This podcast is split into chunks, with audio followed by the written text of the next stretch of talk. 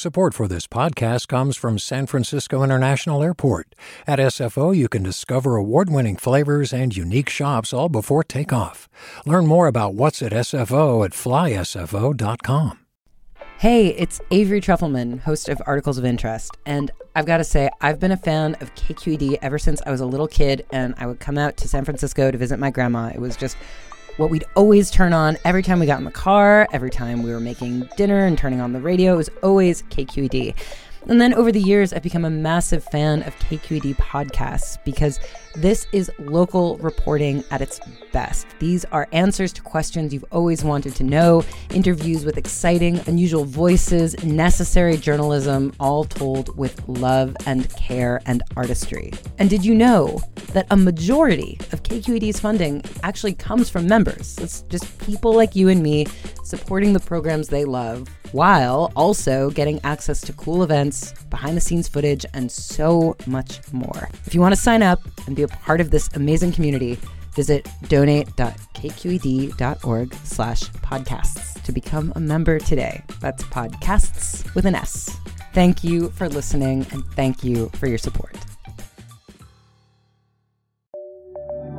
From KQED. This is the California Report. Good morning. I'm Lily Jamali. LA could be the latest city to give no strings attached cash payments to people who need it. This year, Los Angeles will launch the largest guaranteed basic income pilot of any city in America. That was LA Mayor Eric Garcetti at his State of the City speech last night. We have budgeted $24 million to provide $1,000 a month to 2,000 households for an entire year no questions asked, wherever poverty lives in our city. While the concept of a guaranteed income isn't new, it's gained momentum recently with experiments around the world and right here in California, most famously in Stockton. Only Angelenos at or below the federal poverty line would be eligible. The mayor's office says other criteria are still being considered, but will likely include whether a potential recipient supports a child or has a demonstrated medical or financial hardship due to COVID 19. When you give money to people who are poor, it creates better outcomes. It covers childcare. It puts food on the table. It leads to more high school graduations and better checkups. The guaranteed income experiment is part of a so called equity and justice budget, which Garcetti will formally introduce today. A federal judge is limiting the LA Police Department's use of so called less lethal weapons during protests. The judge ordered that the projectile launchers can only be used by specifically trained officers and only after warnings have been issued. Black Lives Matter Los Angeles filed a request for a temporary restraining order against the LAPD in light of incidents last month when officers clashed with protesters and a photojournalist was reportedly injured by a projectile launched by police. The organization is also suing over how the department handled protests over the killing of George Floyd last summer, alleging that police hurt several demonstrators. This comes as law enforcement agencies across the state are preparing for possible protests in light of the verdict being handed down in Derek Chauvin's trial. Images of the former police officer's knee on George Floyd's neck in his final minutes have played around the world since the trial began three weeks ago. For one professor of public health at UC Berkeley, those images and Chauvin's defense carry the weight of history.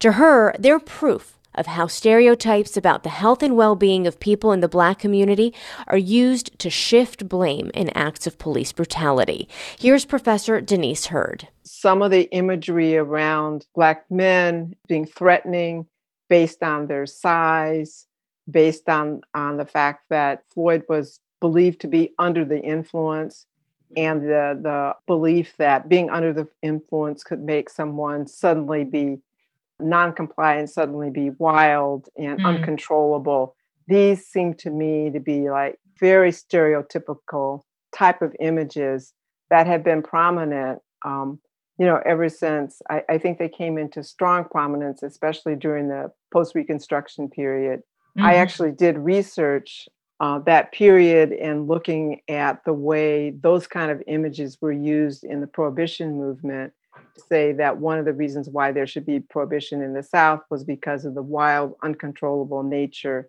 of Black men uh, as beasts. who, when mm. when drinking, they would rape white women. That's one of the things that came up for me. The fact that a police officer would cause the death of someone by placing them in that kind of hold for nine and a half minutes while the person is obviously struggling, can't breathe, and people all around them are telling him to stop reminded me of a present day lynching. You know, one of the things we heard the defense talk about in this case was they argue that George Floyd died due to previous health problems that he had with his heart, for example. We heard them talk about how he had drugs in his system. What do you make of that argument, and how does it tie back to your concerns about the way that white supremacy and ideas that um, or white supremacist ideas have played out in the courtroom in this case? They brought in a number of witnesses that have flatly refuted the defense's arguments. I mean, I, I remember accounts stating that one of, you know, at least one, if not more people said that even a healthy person would have died under those circumstances and that his health problems, you know, did not contribute really to his death. The other thing that disturbs me as a person in public health is that, you know, these kind of health problems, chronic health problems, are very common in communities of color. So we have somebody who is not only being, you know, treated very badly, I mean, in fact, being killed by the police, but also being blamed for having a health problem that is also a result, in my opinion, of systemic racism. So we have communities of color where heart disease is rampant. It's one of the number one killers in the Black community. And so instead of looking at that, instead of blaming George Floyd for having a heart condition and, and, uh, and blaming the murder on a heart condition, it's being used to help exonerate a policeman. And that to me is really problematic when these communities are already being killed at earlier ages by things like the chronic diseases, as well as something like COVID. And George Floyd also had recovered from COVID, you know, only to be then killed at the hands of the police. Mm. Well, the eyes of the world are on Minneapolis. Uh, we are all watching uh, what comes of this verdict. UC Berkeley Public Health Professor Denise Hurd, thank you so much. Thank you. Do you love learning about the San Francisco Bay Area? Its history, its people, its unique blend of cultures? Then you should check out the Bay Curious book. I'm Katrina Schwartz, editor and producer on the Bay Curious podcast, and I'm here to let you know that for the month of May, we've worked out a sweet deal for KQED podcast listeners. Right now, you can get the Bay Curious ebook for $1.99. That's right, $1.99. Just search for Bay Curious wherever you get your ebooks or find a link in our show notes. This offer does expire at the end of the month, though, so you'll want to act on it fast. Happy reading!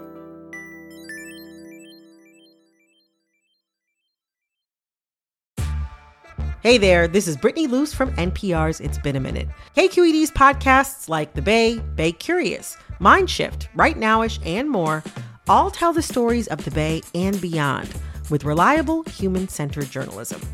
They aim to inspire, make you think, entertain, and expand your understanding of the place you call home. Here's how you can support podcasting at KQED. Showing your support is easy, and you can join Brittany in supporting KQED Podcast too at donate.kqed.org slash podcast. That's donate.kqed.org slash podcast. The powerful statewide association that represents prosecutors across California is facing questions from lawmakers after revelations that it misused millions of dollars in public funds. KQED politics correspondent Marisa Lagos has more. An audit last year of the California District Attorneys Association revealed that the group had misused at least $2.9 million in public funds meant to help prosecutors enforce environmental and worker safety laws. Instead, the audit found it was used on things like lobbying. The group has proposed a plan to pay it back, but a representative of the nonpartisan Legislative Analyst Office told lawmakers at an oversight hearing that it could take up to 30 years. Assemblyman Mark Stone says that timeline is unacceptable and that the CDAA needs to come up with a real plan to pay this money back and pay it back now. Other committee members agreed, noting that CDAA is a powerful political player in California, often lobbying for tougher crime laws and getting involved in elections. Assemblywoman Cristina Garcia says the group engages in a lot of political activity, which is what what troubles me. I do not want to see public funds being used for political um, campaigns out there, and we know that they aggressively engage in those campaigns in big dollars amounts uh, every cycle. The CDAA declined to attend the hearing, citing an investigation into the funds by the California Department of Justice. For the California Report, I'm Marisa Lagos. Here in the Bay Area, Santa Clara County no longer has a shortage of coronavirus vaccines. That is a big change from just a month ago. KQED's Polly Stryker reports. Back in February and March, county health officials talked a lot about COVID 19 vaccine shortages.